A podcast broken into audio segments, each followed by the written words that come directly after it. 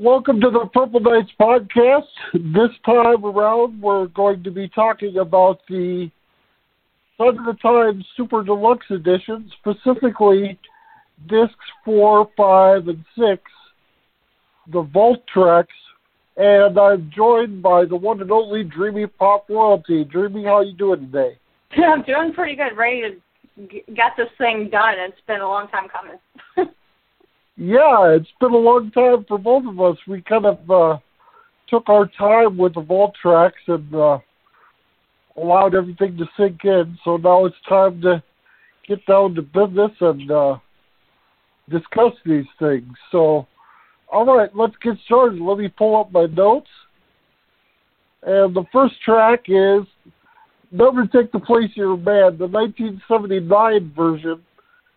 And I'll let the lady go first. Yeah, thanks. yeah, I I I kind of knew this was an older song, but I was surprised that it dated back this far.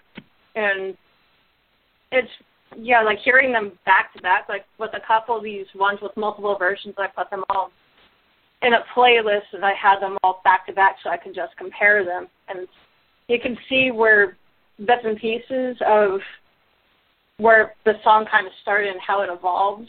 And for me, I kind of like this older version a little bit, just a little bit more, just because it's. I find the other one goes maybe a little long, but I guess this set also includes uh, an edit version, so maybe I should listen to that a bit more. But yeah, this one made me think like early '80s with like a lot of the sounds in it, and like I'm picking up bits and pieces of like like I thought the sense kind of reminded me of that one song "Do Yourself a Favor" that was on the 1999 vault, just a little bit, and it's like yeah, I really like the sound, but I also sometimes I miss the the female backing vocals that you hear on like especially in the second verse. Like I kind of expect to hear them, it's like oh, it's kind of miss that's kind of missing. And then it, there's an interesting bit at the end where like you he says like I'll, I'll try. So he, he's like if you figure in the, he's going to be all hands off, and then like here he seems to have a change of heart at the very end. It's a bit more evident in the second the the final release version. You can argue that the whole instrumental part was him kind of really thinking it over, and that he like gives the girl what she she wants from him. I guess so. right, exactly. I had very similar notes. Um, to me, it sounds like more like 1980, like Dirty Mind era than than the '79 Prince era. So I'm I'm picking up more of a Dirty Mind sound, but maybe it's a transition into that Dirty Mind sound. Uh, I love the energy of the song, but I I think what's lacking for me is the lead line, the main lead line that's played on keyboard, and then live versions, the horns play it as well. Uh, that little da da da da da da da da, and then yeah, you what you were saying about that line, uh, but I'll try. It changes the whole meaning of the song because in the release version he's more like you say, hands off and doesn't really want anything to do with the situation. But in this version, he's like, but I'm going to try. I'm going to fight for it. So it's interesting the the change of meaning with just that one small lyric. But yeah, I like the song overall. Um, I would say I prefer the the album version just a little bit more because I like that, that bluesy breakdown in the middle or the last third or fourth of the song. Uh, I really like that, especially on the live version on uh, the Sign o' the Times movie. That part always uh, gets me really uh, pumped and really excited when he's on that with that bluesy guitar and all that stuff. So I love that version, but this version is really cool and really uh, fun to listen to and fun to hear. So yeah, definitely a a highlight for me right off the bat. Um, and then we have the 85 version. It says on the on the notes for the track of Teacher Teacher. And uh, I don't know. I'm kind of I'm kind of middle of the road on this song.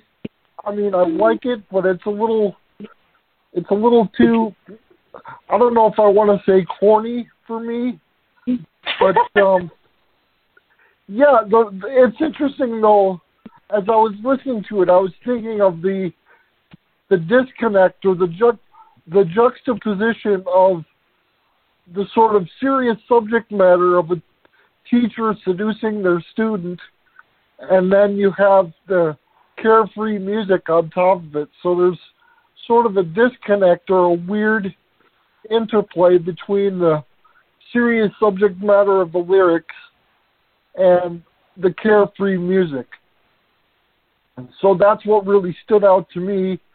Um, negatives, I could say it's a little repetitive. It gets a little repetitive, and it doesn't really seem that deep or meaningful to me lyrically. So it's just kind of a, I don't want to say forgettable. Forgettable might be a little harsh, but it's just kind of a song that's there for me. I don't know. Um, Dreamy Pop, what are your thoughts on Teacher Teacher? Yeah, it was it's interesting. Like they they put this on 1999. It was like the second to last vault track, and at the very end, like you have so many heavy hitters, and then you get got to like the last couple of songs. It's kind of like petering out with like energy wise. I didn't like I I wasn't familiar with the song before that, but I I really didn't like get into it. Like I kind of like this version a bit better, just because it's a little more filled out, a little more realized. But yeah, as as a song, maybe it's for him. It's kind of middle of the road. It's not really. It doesn't really stand out, and I find the subject matter a little strange. Like it's kind of in the school with Happy Birthday, Mr. Christian, and a couple of those other like teacher student songs that he was doing. It's very, very strange and it's slightly slightly uncomfortable. I want to say, but it's I kind of like as a piece of music. I I I do kind of like it, but compared to like many of the other songs com- going forward, it's probably not going to be as memorable, I guess. right, right. So, teacher, teacher, for both of us, it's just kind of there. It's kind of weird and a little bit uncomfortable, but yeah, we'll move on because we're we're getting into some really good stuff here. Track number three, All My Dreams. And this has been a fan favorite for years. Um, people have heard it on bootlegs and pretty much went crazy over it.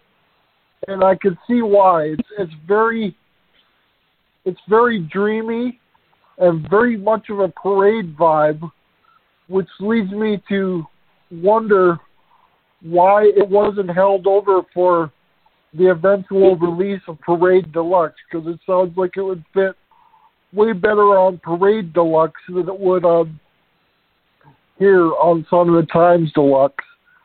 Um, the lead and backing vocals are really, really good. He's he's sort of speaking through a megaphone or whatever on the lead vocal, so you have that cool effect, and then the the backing vocals are just really lush and layered, and the music is really um, dreamy at points, and then very very poppy um, with the horns and all that stuff. It's very very parade sounding, and uh, really puts me in the mind of uh, Christopher Tracy and the the French Riviera and that whole vibe.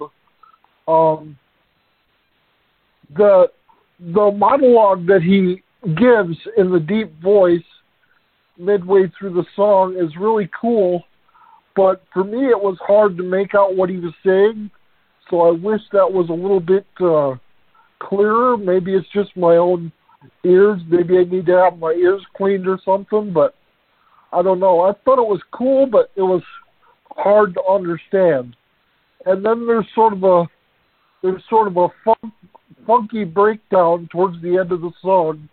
Um, the tone shifts, and you get more of a funk jam vibe. And I really, really loved that part of it. I thought that part was really, uh, really cool to hear. So, um, overall for me, it's a real highlight of the set. We're only three songs in, so that's that's uh, pretty good. Voting pretty well for the the set overall for me. Dreamy Pop, what do you think of All My Dreams? Yeah, it was a it was a highlight for me too. Like, I think I'd heard of the title, but I'd never heard the song before. So when it, it first started playing, it's like like it kind of blew my mind. Like it just the whole sound of it, I was in love immediately, and that was my my first thing. I was thinking like, yeah, this is definitely a Dream Factory. This is definitely very Wendy and Lisa front and center, and it sounded almost to me like a precursor to some of their stuff as a duo, like going forward. And I'm a huge fan of their their first album and a couple of the other ones that they put out.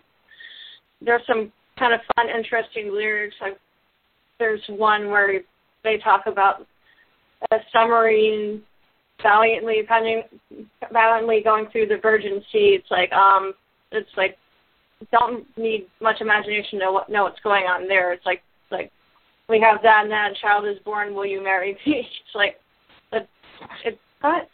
it kind of puts an interesting story into it, and then we get to the halfway point with the the monologue and the the music and all that.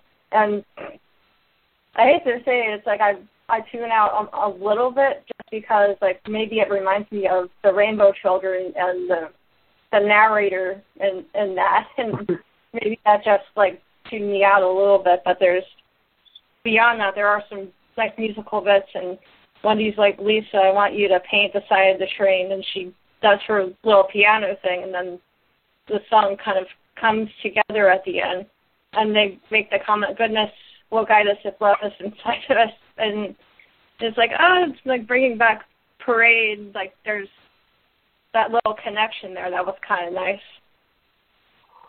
Right, I love that lyric and that that idea of that mantra that you can repeat to yourself.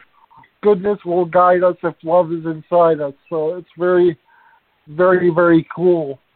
Um, anything else, or should we go on to the next track?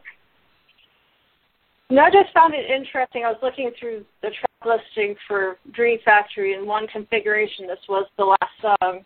And at first I was thinking, well, that's kind of weird. I would put this kind of at the beginning because it almost feels like, I don't know, I'm getting kind of like Broadway show vibes, and it's kind of it kicks things off. But this, like the recent time I listened to it, it's like I can kind of see this being at the end and kind of summing everything up.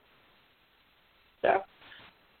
Oh yeah, definitely. It's like the the end of a the end of a journey. You're leaving the real world and entering the dream world. So yeah, I could definitely see that as a as a proper ending to an album. But yeah, it's very very atmospheric and very interesting lyrically and musically.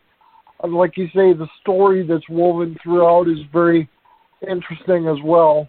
So next we go to the song that Prince sent to legendary jazz musician, trumpet player Miles Davis to add Miles's vibe to, and it was never officially released until now.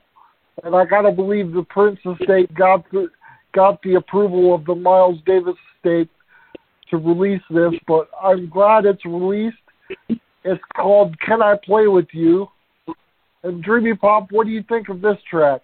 I mean, it might be not might not be my cup of tea. It's not one that I'm gonna probably like run run out and like grab on my iPod or anything. But I love the novelty of it, just having a, a different horn player, and especially like a legendary one on on a Prince song. And somehow the the two geniuses are able to come together, and it works.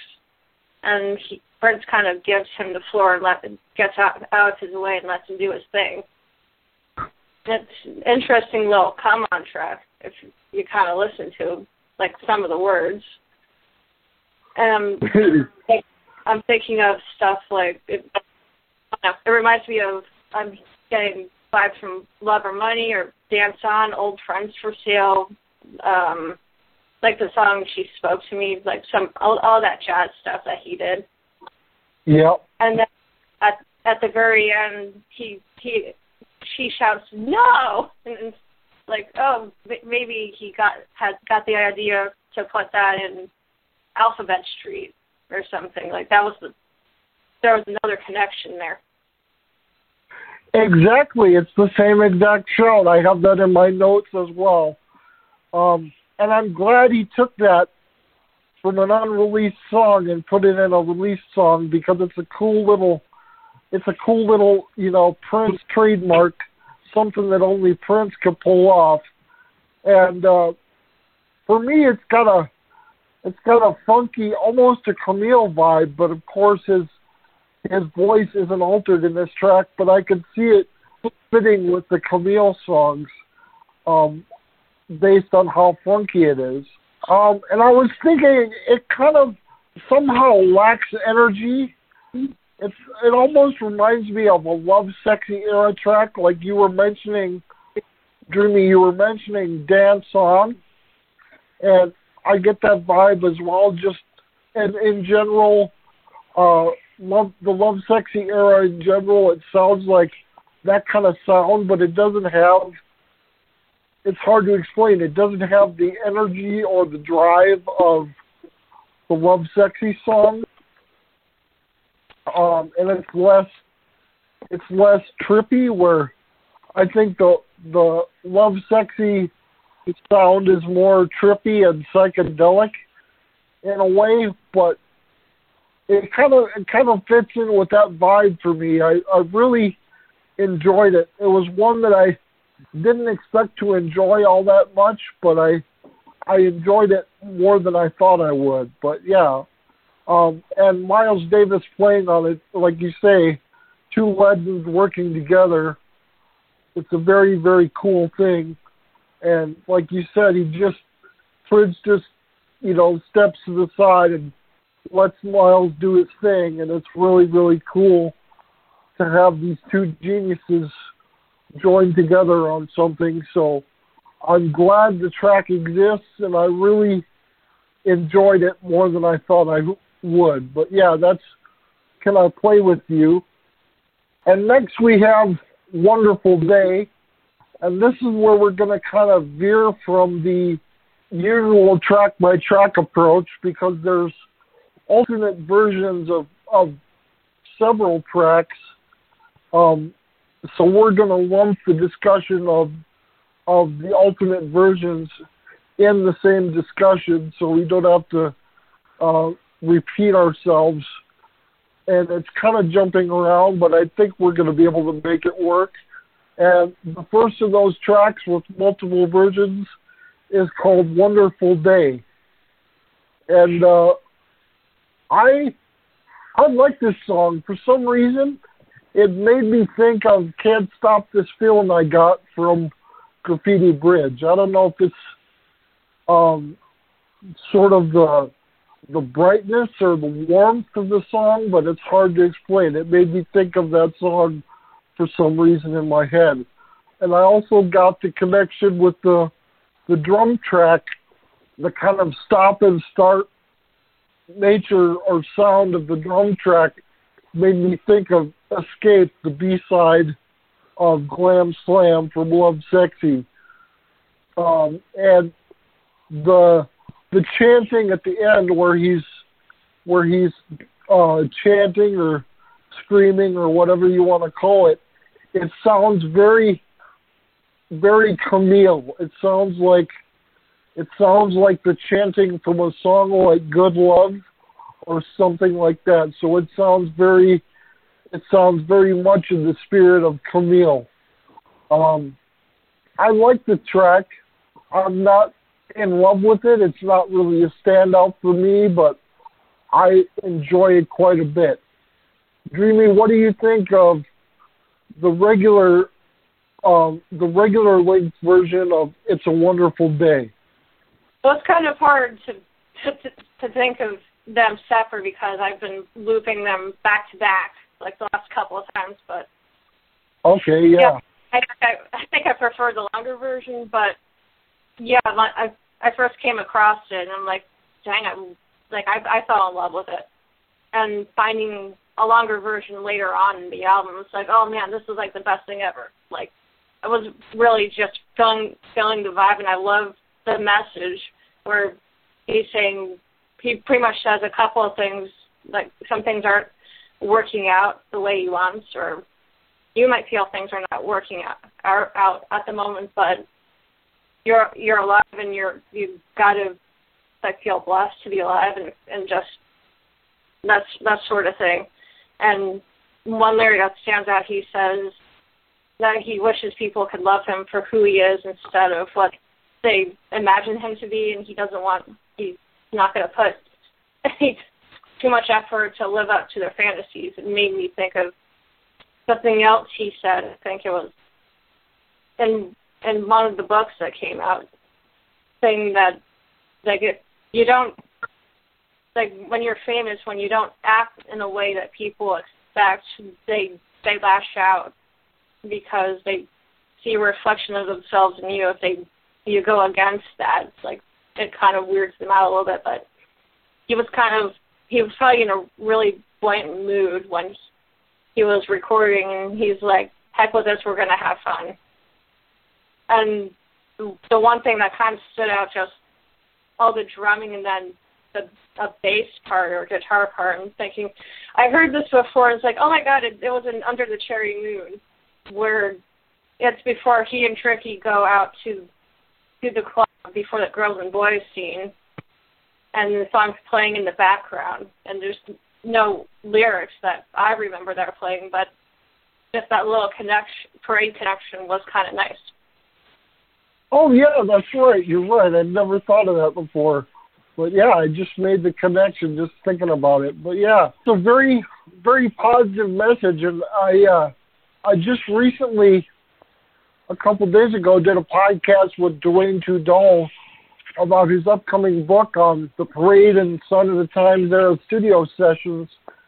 And that's a lot of what the, that's the thrust of what the story of the book is about is Prince dealing with the psychology of his fame and people people I don't know, recognizing him or appreciating him for himself rather than this superstar persona that he puts on. So the book is about the inter a lot of the book is about the internal battle or the internal struggle of Prince being just Prince the guy versus this illusion or this image of Prince the superstar and how that sort of weighed on him psychologically. So your comments about you know the, the whole thing about you know him wishing they could like him for for him is is bringing up this book for me. But of course,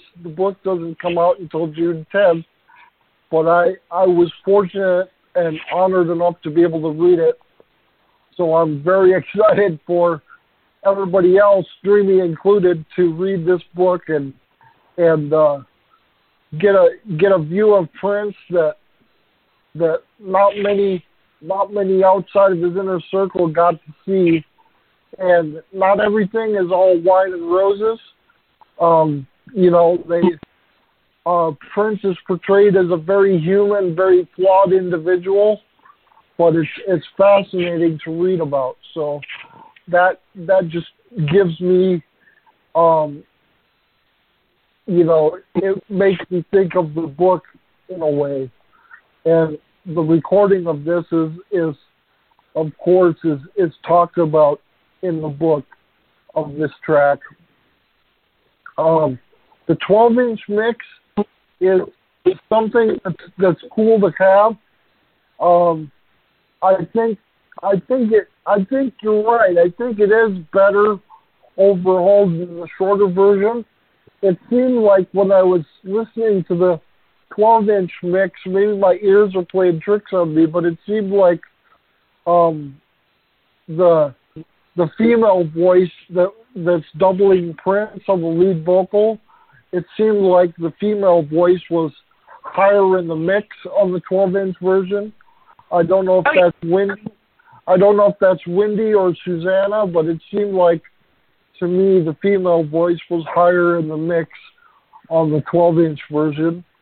Um, and there are a few instrumental additions, a few extensions here and there that that um, you know make the song longer.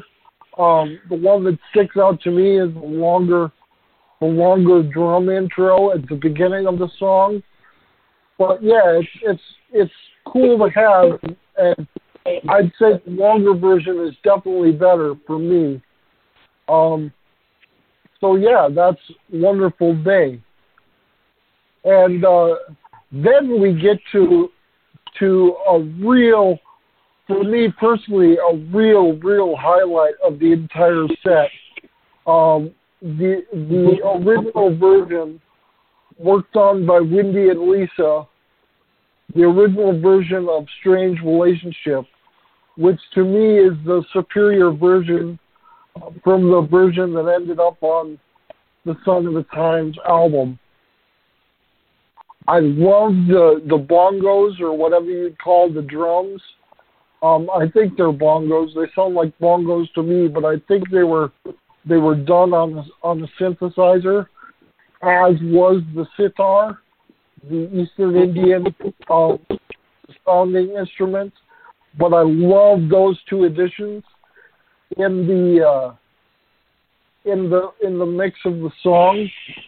Um, the double lead vocal where you've got the the normal register and then the the falsetto or high register, um, and they're doubled, is really really really cool. So so so good. I love it. And then I actually love the original lyric in the release in the of Times album version. He says, "I'll take all the blame, yo baby, I'm sorry." But in this version, he says, "I'll take all the blame, but I'm only human." And I actually like that "only human" lyric a little better than than "baby, I'm sorry" because "only human" is a little bit more open and a little bit more revealing to me of you know Prince's sense of um you know guilt or his need to apologize. I think the only human lyric resonates more than um baby I'm sorry. So I really like that lyric a lot more. Um the extended outro where it just goes into the groove is very, very good. Uh, it sort of puts me in a trance. It's almost like a, it's almost like Prince is a snake charmer, and I'm the the cobra sitting there, you know, transfixed by this groove.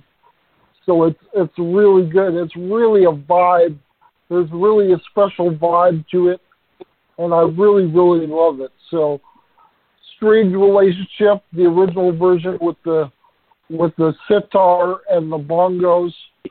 I love this version. Superior version for me by far of the song. And Dreamy Pop, what do you think of Strange Relationship? Love it. I've I've always liked the song in general, and I was thought it was a missed opportunity for like a single because you can hear something like this on the radio.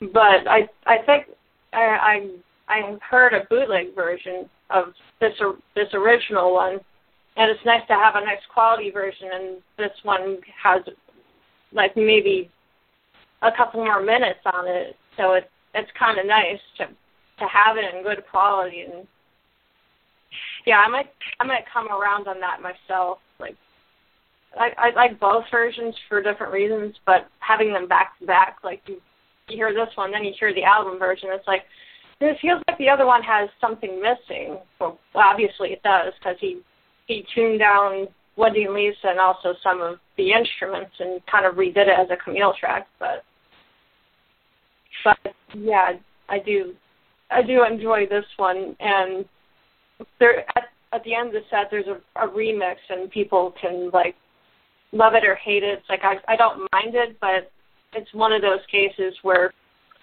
another song could have been put in, in its place, and it exactly exactly. Yeah. I feel the same way. It's cool to have, but yeah, it should have been it should have been swapped out for something different. I don't know what it could have been different, but um yeah, it's it's kind of redundant or I don't want to be harsh and say it's pointless because I know on Twitter I I was talking about that some of the tracks are pointless and, and you were kind of you were kind of joking with me, you know, that it was saying that Prince songs were pointless was blasphemy and all this.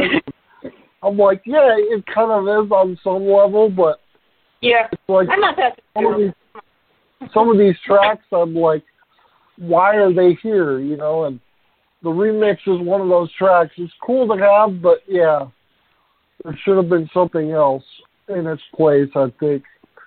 Um, maybe even they could have even put the the live version of Strange Relationship from the bootleg for those of you on volume, which I absolutely love. It's my second favorite bootleg of all time from Prince.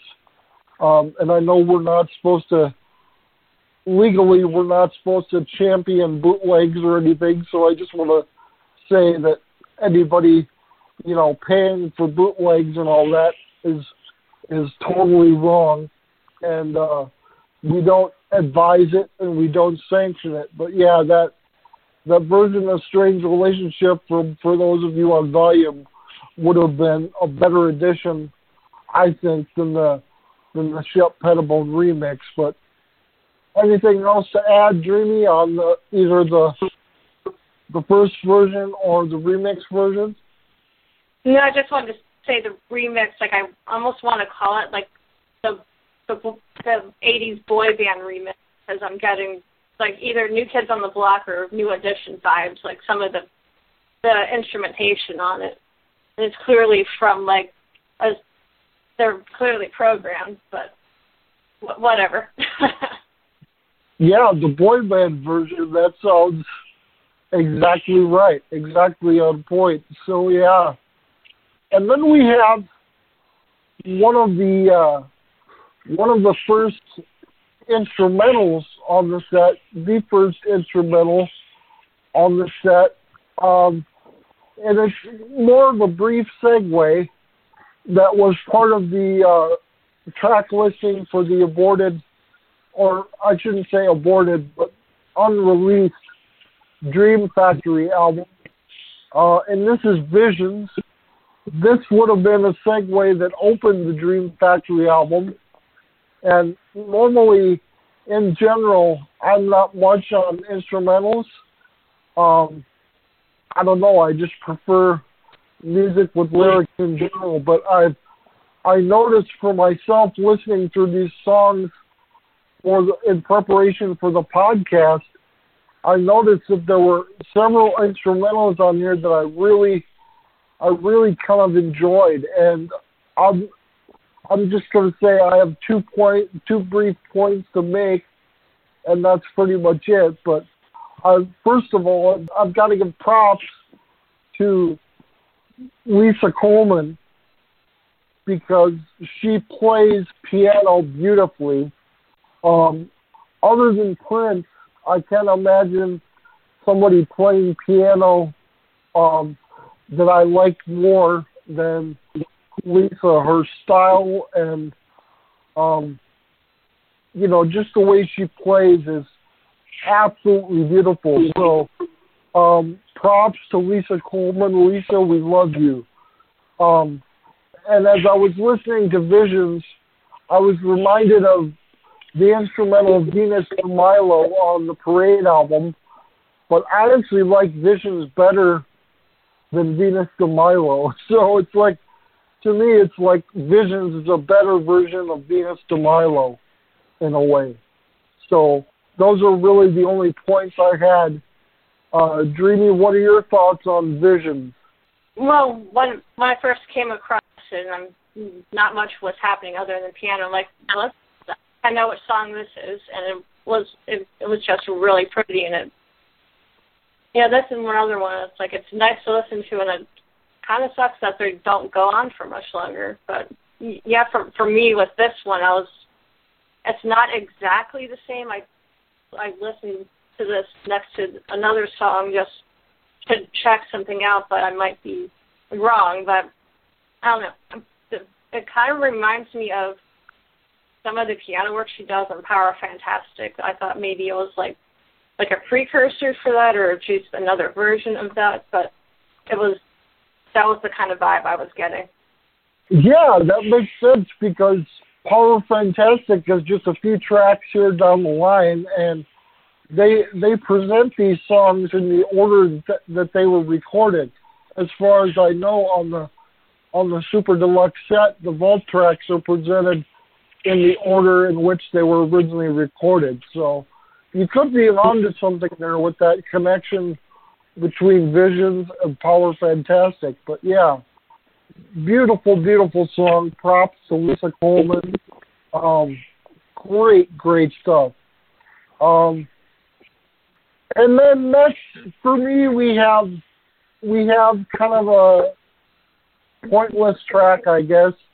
It's one of Prince's best album tracks, The Ballad of Dorothy Parker. And I guess he just had Eric Leeds throw horns on it just to see what it would sound like. But to me, it doesn't fit the song. It sounds really weird and really out of place. And like I say, it's cool to have. I'm grateful to have it, but they could have replaced it with something else. I don't really see you know, the horns to me don't really add to the song all that much, and I hate to sound like a Debbie Downer, but for me, it's just like, you know, why is this here? You know, it's it's, you know, I don't know. I don't want to get too negative, but Dreamy, what do you think of Dorothy Parker with horns? Well, it was nice to have. Um, I came came across it the first time and like like ooh, this is a song I recognize, and it's like ooh, then the, the horns come in. And the the one thing I kind of found like I really like the song in general. Like it's one of my favorite Sign o' the Times songs, and most and that's mainly because of the story. It's a real funny story, cheeky in a way, and I find this version with the, the horns on top of it. I'm I find I'm not listening to the lyrics as much. I'm just kind of enjoying the music and how the little horn accents happen here and there to kind of I don't know. It's the not to say that the other version's incomplete, but it's like it gives it another dimension. I kind of enjoy it, but I can see myself maybe if I listen to it too much, I might tire of it. And like the, some of the horn lines are kind of like, they get repetitive after a bit, and I might get to a point where it's like, okay, I'm kind of sick of just hearing that that part over and over again. But like just in the, context of like the vault disc, it was just a fun little thing to come across, I guess. So. Yeah, yeah, definitely.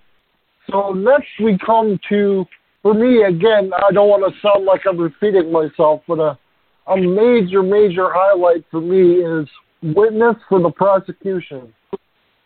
And the first version is just to me is just incredible. It's dirty, dirty funk, and that bass line is like, oh my god, incredible! Like in your face, you know, crank up the bass and just groove to it. You know, I just I absolutely love it, and the the backing vocals, you know, they sound like, you know, as I'm playing the the story of the song out in my head, or if I'm envisioning my own personal music video to the song, I can almost see um, a church choir being in place in the jury in the jury box in the courtroom and belting out the background vocals, um, which are really really good.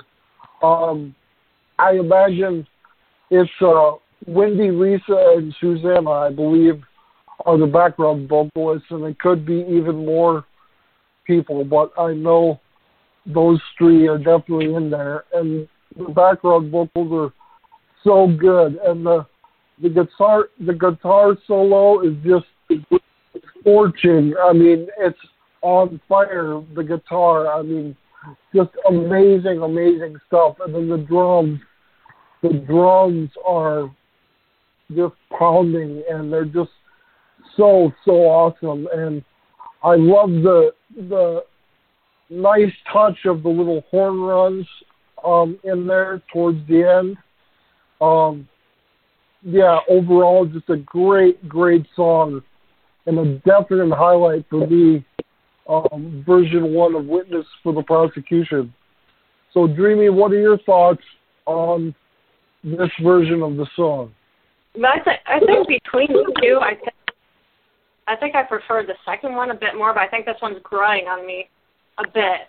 Like they both have different things that I'm drawn to. I, like the the chugging of the the main where this guitar bass, like I'm thinking of, it makes me think of the song Dreamer he put out like way later in his career.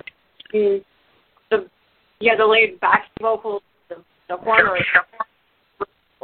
and the guitar solo has a nice melody to it, and like it has a nice warm sound to it. So yeah, I find this one growing up, and then the other one, other version, kind of has an interesting. It, it, it kind of he kind of flips it on its head, like they're two sides of the same coin, kind of like what he did with another song he put did two different versions of, and the yeah, and the the second version, I'm like uh, my first thought was Black Album. Like the guitar makes me think there's a teeny bit of guitar in the song Dead on it, and that kind of repeats throughout the song and then he makes a comment like give give me the elect like I'm gonna get the electric chair and he says and, and then another point he later on he gets like more and more desperate like like don't I I forget the actual lyric but he says don't give me solitaire or don't or something but right yeah, it's right. interesting that the two back to back same song but the music kind of make, gives it a each version a different vibe. So that's that's a neat little thing about the set, I would say. Yeah, and for me, the second version, the second version is cool. It sounded to go off your comment about the Black Album, Dreamy. It sounded, it reminded me a lot of Bob George. So I oh, could yeah. definitely, I could definitely feel that sort of funky darkness to it. Um, it was very very cool, and I, I love the the vocals by Prince. And like you said, as it goes on, he gets more and more desperate and more and more impassioned.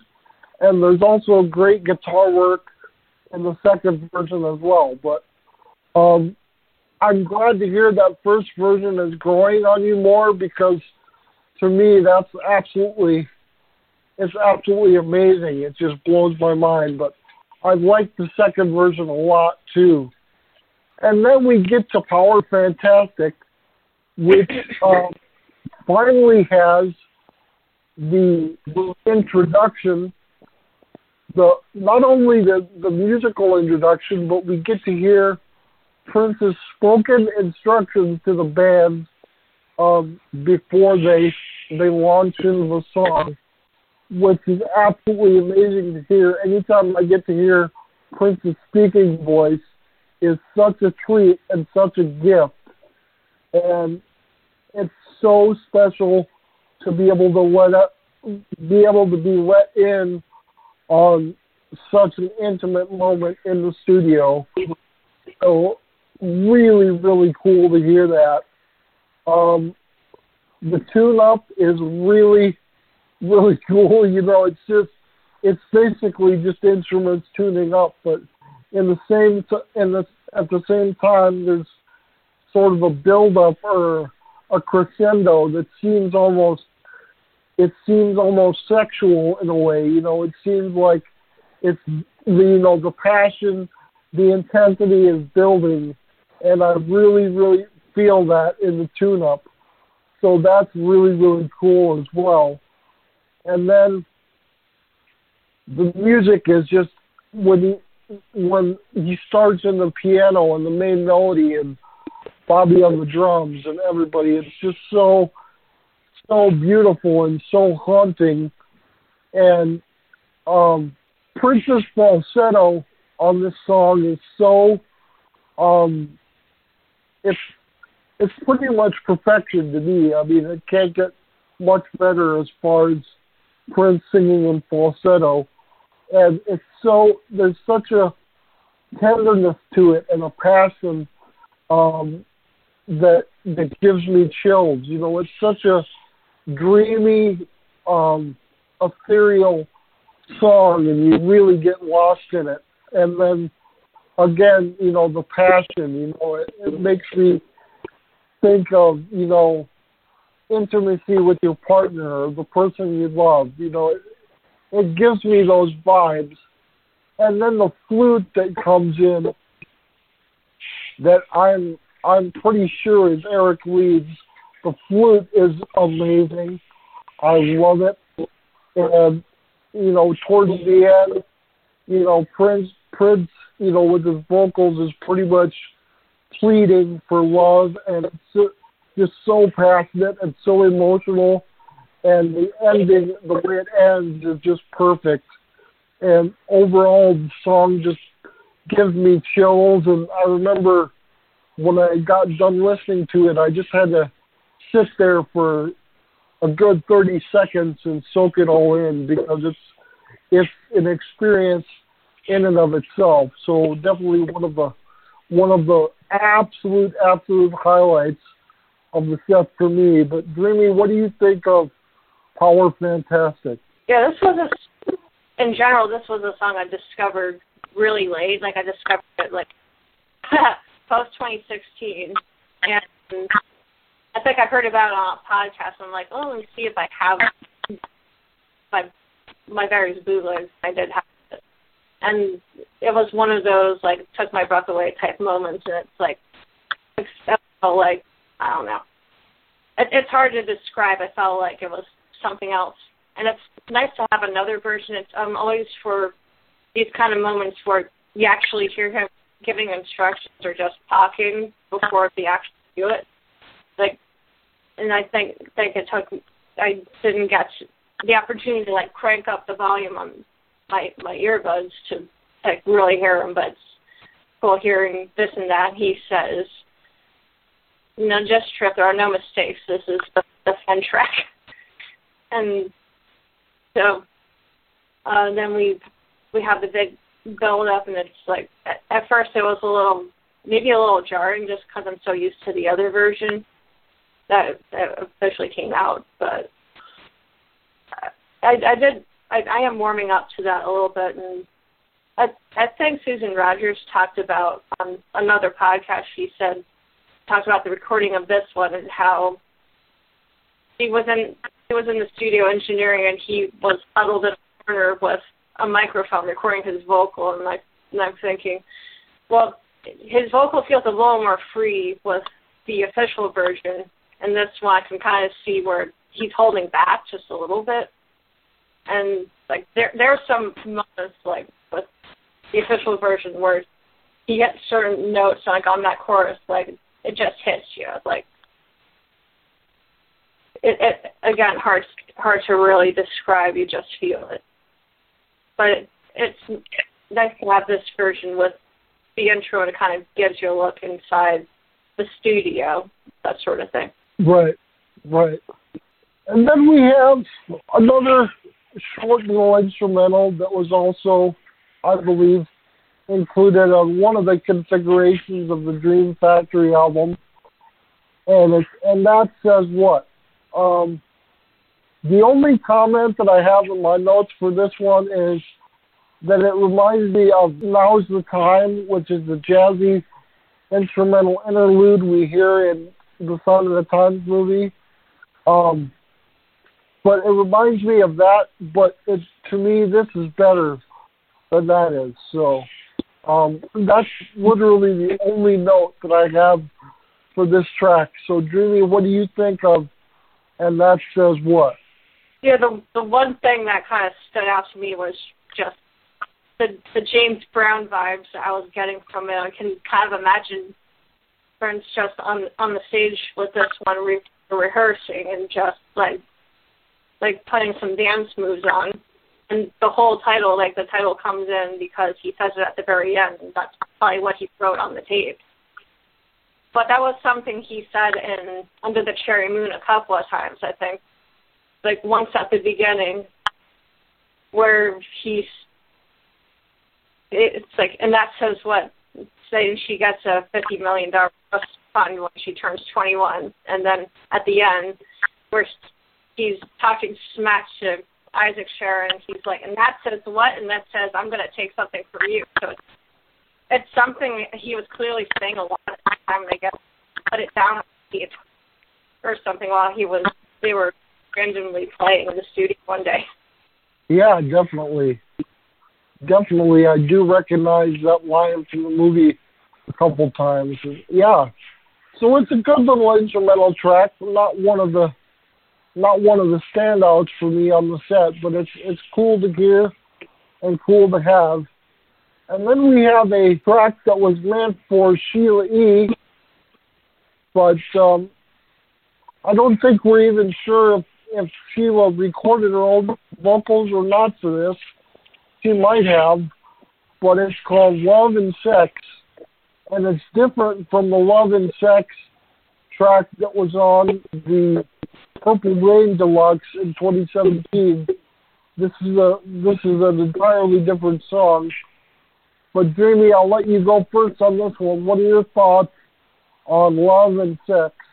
Well, I, I listened to the two back to back because I I really didn't remember the Purple Rain Vault version one that well, and I I just remembered that it was one I didn't really care for that much because he shouts most of it. This one I I much prefer, and I I find that it's when I listen to it, it sticks in my head, and I think there was like two or three times in, I think I was I was starting to sing the chorus like it was just really sticking in my head. It's very very catchy, get gets in my brain yeah, a couple of things like the, I like the the full clap sound with the reverb behind it in the chorus. Like that's a, a cool little thing. The melody kind of reminds me of stuff from Emancipation, oddly, which is interesting. Huh. But yeah, this is one that I think has is kind of it, it might be one I just come back to when I'm in the mood for. It. Like I don't know what it is. I just kind of kind of enjoy it. yeah, the the main thing I really like the song as well, and the main thing that I got listening to it was the same the same kind of vibe as Empty Room. I don't know, it has it has sort of that big, you know, um grandiose kind of, you know, arena rock, you know, warehouse um sort of sound to it. And I don't know it's it's hard to explain. It's hard to put my finger on, but it just it just reminded me of Empty Room a lot. And then the two things that stuck out stuck out to me were Prince's very passionate vocals, which I absolutely loved, and then the guitar solo towards the end was really, really amazing, really fire. So I really love those two elements of the song. And so yeah, it's a really it's a really really good song, and I'd love to to hear Sheila's version someday because of course we know it was written for her. So I'd love to hear her version one day. And then we get to sort of a shorter, um, really beautiful, short and sweet track called "A Place in Heaven." and there's two separate versions of this song on the Super Deluxe set as well. So the first one we get is is Prince's vocal, and it's just it's really, really, really good. I mean, hear Prince sing like this is really, really good. It's short and sweet. Um, you know, the message of the song you know, really really makes you think and I don't know, I just really I really like the song in general and Prince's version is the one I prefer I think. Lisa's version is is good and I know Prince wrote the song with with Lisa in mind to sing it. He wanted Lisa to sing it. Uh, there's also a Jill Jones version out there, and uh, you know, floating around on bootlegs. There's a Jill Jones version, but um, yeah, we get Prince's vocal on this set, and then we get Lisa's vocal, and Lisa's vocal is good, but I think I prefer Prince's. Um, I don't know. That's just a matter of preference. But Dreamy, what do you think of A Place in Heaven? Yeah, for, first time I heard it, I felt like right away. Uh, but yeah, I can't. I, obviously, I want an order, but I like. I'm like thinking. I think this was. I, I thought I remembered that Lisa did this one, so it was nice to like. I think I was on the the third disc where her version comes in, and I felt like the song suits her vocal range better, and I kind of just maybe it's the music. I felt like maybe it was kind of similar to her her stuff with Wendy as a duo, but at the same yep. time, recent lessons, like I I I'm like half wish I could somehow like mix the two versions together because I find with certain lines, like I think was the second one of the other verses, just the the way that Prince sings and just how he follows the melody. I think he goes a step down instead of going a step up. What within it, I think it's I like it better on it, and yeah, it's like nice. Was it probably would have been like a huge highlight on the Dream Factory album if that that had ever come out, and it kind of it's another one that kind of sums up that whole vibe that they were they were going with at the time. But yeah, yeah, it's it's it's, it's so freaking pretty. I love this one. Yeah, it is really pretty. It is really pretty. It's nice. It's it's really really good. I enjoy it. And then we get to another instrumental segue before we had Lisa highlighted with Visions on the piano, and this time we have Wendy highlighted on the guitar with a track called Colors. And um, yeah, not really much to say about this one. It's short and sweet. Um, you know, just some some jazzy guitar noodling, and it sounds really, really nice. Um, it gave me a vibe of the Rainbow Children, which is obviously much later in Prince's career, but that's the vibe it gave me, sort of the warm, uh, the warm jazzy guitar sound of the Rainbow Children. It's nice, but it's definitely not one of the standouts for me on the set. But it's a nice segue to have, and for people that want to put together the Dream Factory album, um, which technically you really can't do even with these set, even even with this set because there are some slightly slight differences in in different versions of the songs, but um, they tried to include all the all the Dream Factory segues, you know, so people would be able to sequence their own Dream Factory album. So that's why this is on here. But yeah, nice little segue with jazz guitar. I like it, but I kind of uh, gloss over it a little bit, to be honest. Uh, no disrespect to Wendy. I absolutely love Wendy, and I love her skills as a guitarist.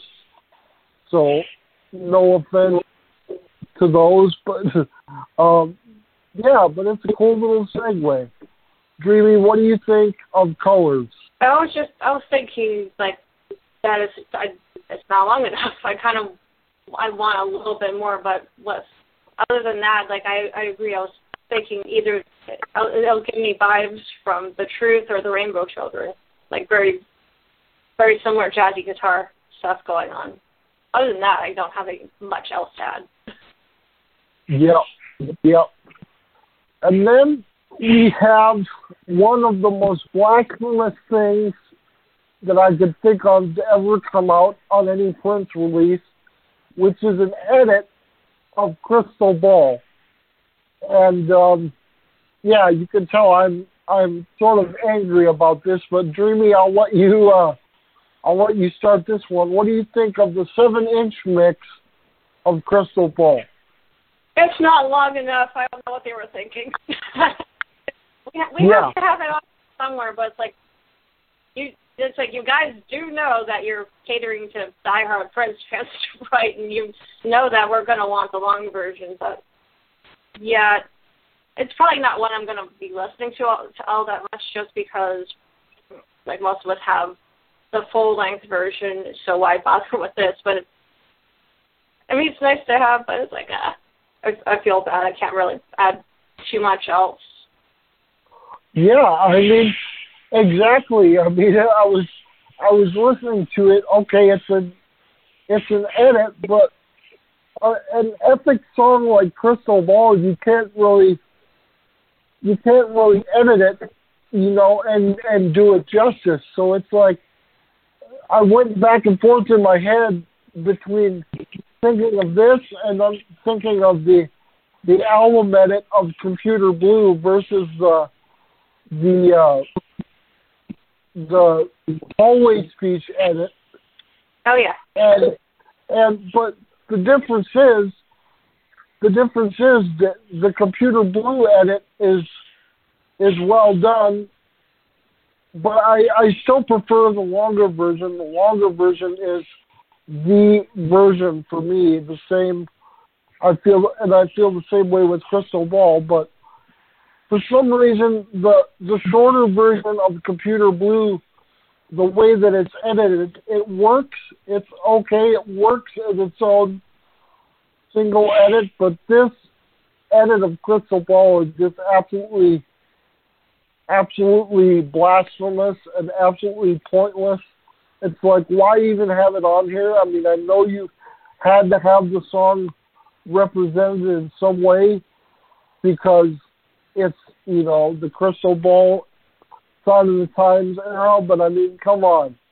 And I know that the song was already released in full on the 1998 Crystal Ball compilation, which I'm hoping will be reissued in the next year or two by Sony. So maybe that's why they didn't or couldn't include the full version on here, but including an edit is just like it's a it's an offense to diehard Prince fans in my in my point of view. So yeah, I got a little upset with with having it on here, but I can see why they'd have it on here from a from a completist point of view. But overall, it just doesn't make sense to me. But anyway, moving on. Uh, Big Tall Wall, another song where we have we had two versions um, on the set. Version one, I'll just say I really, really like it. It has a it has a 1960s British invasion vibe to it, like the Beatles or the Rolling Stones or the Searchers or a band like that. Um, I love the the playful backing vocals and the the way that they interplay with the lead vocal, and um, it's just a it's a very very fun song musically.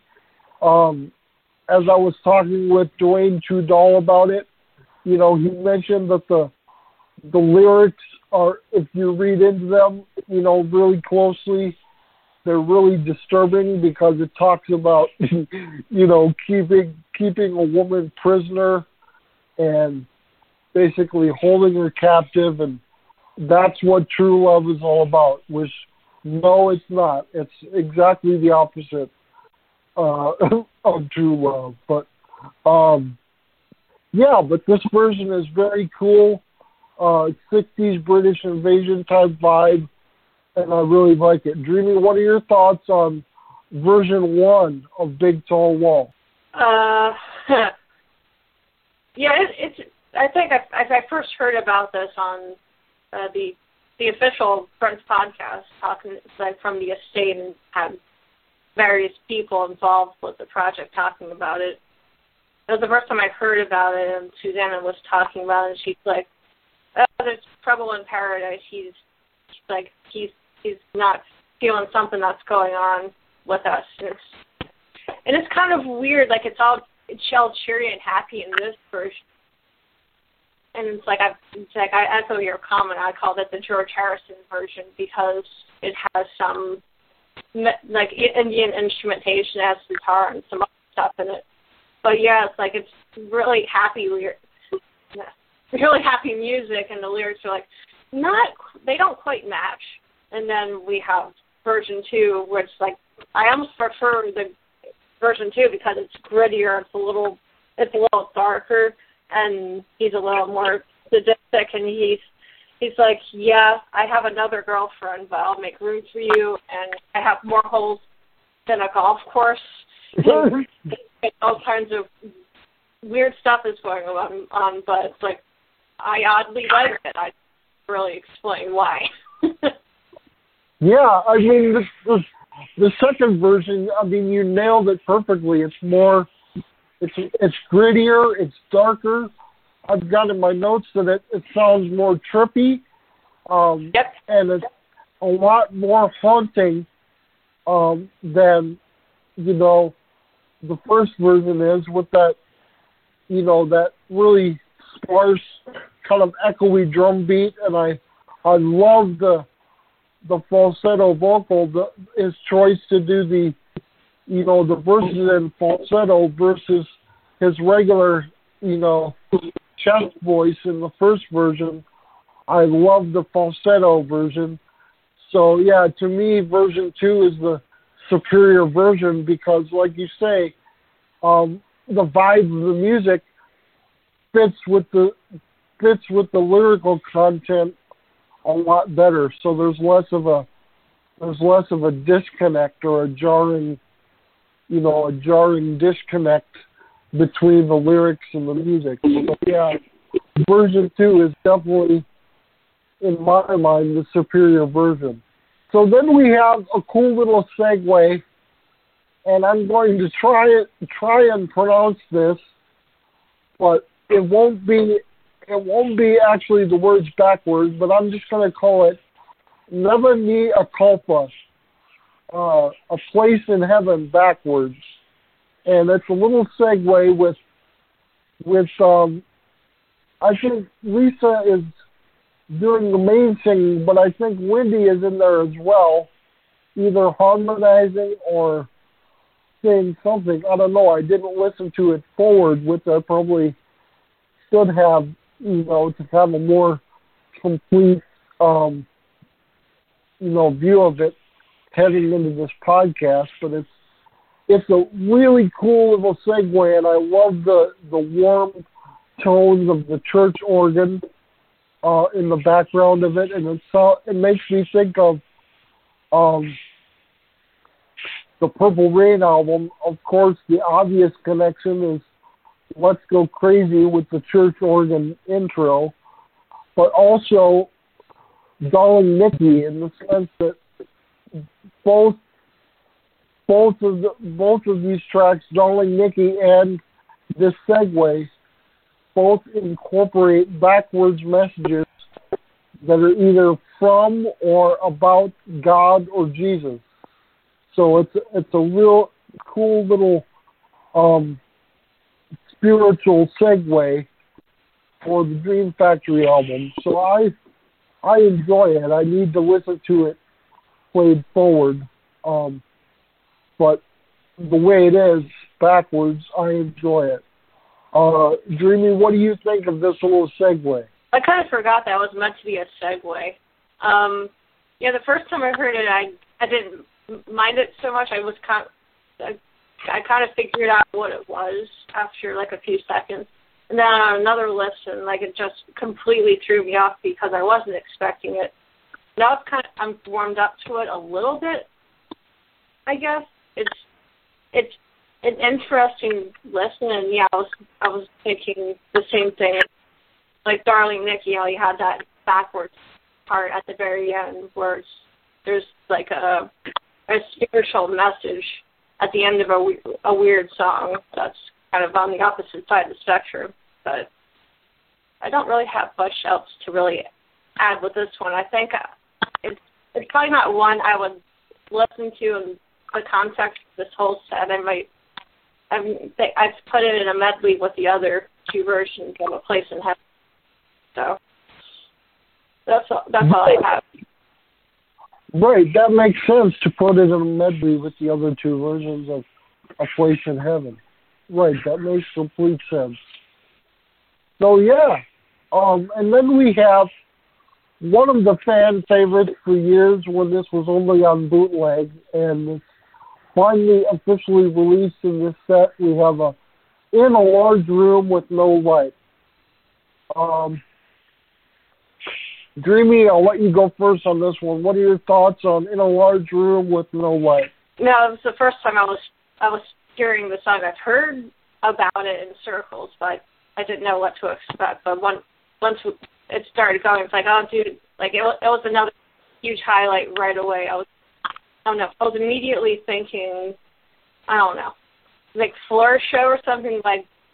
Uh, I I don't the cruise ship's usually not as like not a compliment, but it, it was making me think of like either like a floor show like on a cruise ship or in Vegas, and they're just they're kicking it off and they're like all the dancers come out and they're like doing samba or cha cha to it, and just a huge elaborate setup, and just the whole the whole vibe is like I'm I I revel in it. I love it.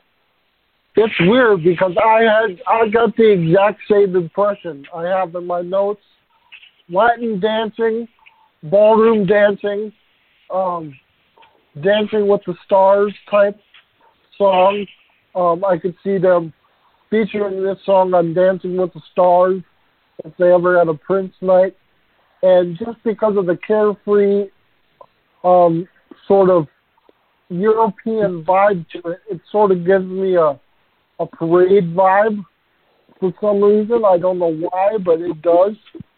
And then the other main point I wanted to bring up with this one was the the rock the rock breakdown sort of where it transitions into rock at the very end, and you have that awesome little saxophone part at the end. I really, really enjoyed that and didn't really see it coming, but I loved the the transition into that whole rock vibe, and then the little saxophone elements at the end were absolutely great. Um, so yeah, I love this song too. I need to get more into the lyrics. The lyrics are are pretty deep. I'm thinking because a lot of people, a lot of people have commented commented on it. You know, through the years.